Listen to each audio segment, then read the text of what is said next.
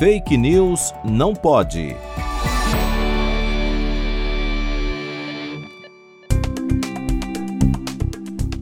No começo da pandemia, muitos começaram a falar sobre uma possível associação entre os tipos sanguíneos do sistema ABO e a infecção pelo SARS-CoV-2.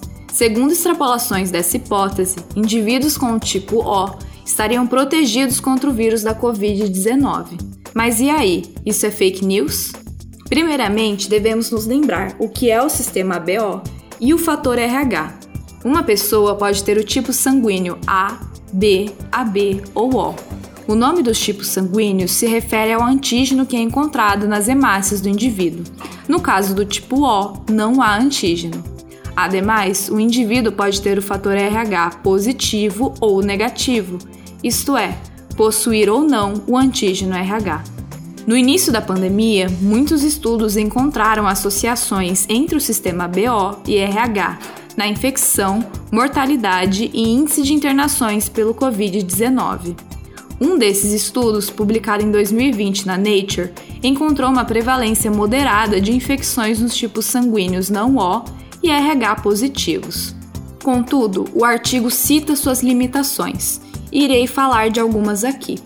A análise foi feita com base em dados hospitalares provenientes do começo da pandemia, quando a testagem era limitada. Ademais, a análise estava mais enriquecida com pacientes graves, sendo que na população temos também os assintomáticos e os casos leves, ou seja, a amostra analisada é enviesada. Além disso, os tipos sanguíneos têm prevalências diferentes nas etnias, e uma testagem genética não era viável. Portanto, é difícil saber se a relação tem a ver com a ancestralidade ou com o tipo sanguíneo.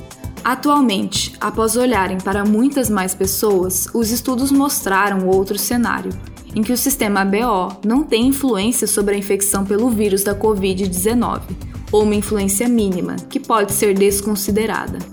Portanto, não deixe de se proteger e de se vacinar apenas com base em seu tipo sanguíneo. Busque informações em fontes confiáveis.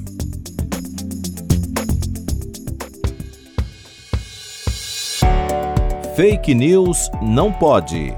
Apresentação: Laura Colette Cunha. Produção: Vide Academics e Pretty Much Science, em parceria com a Rádio USP Ribeirão.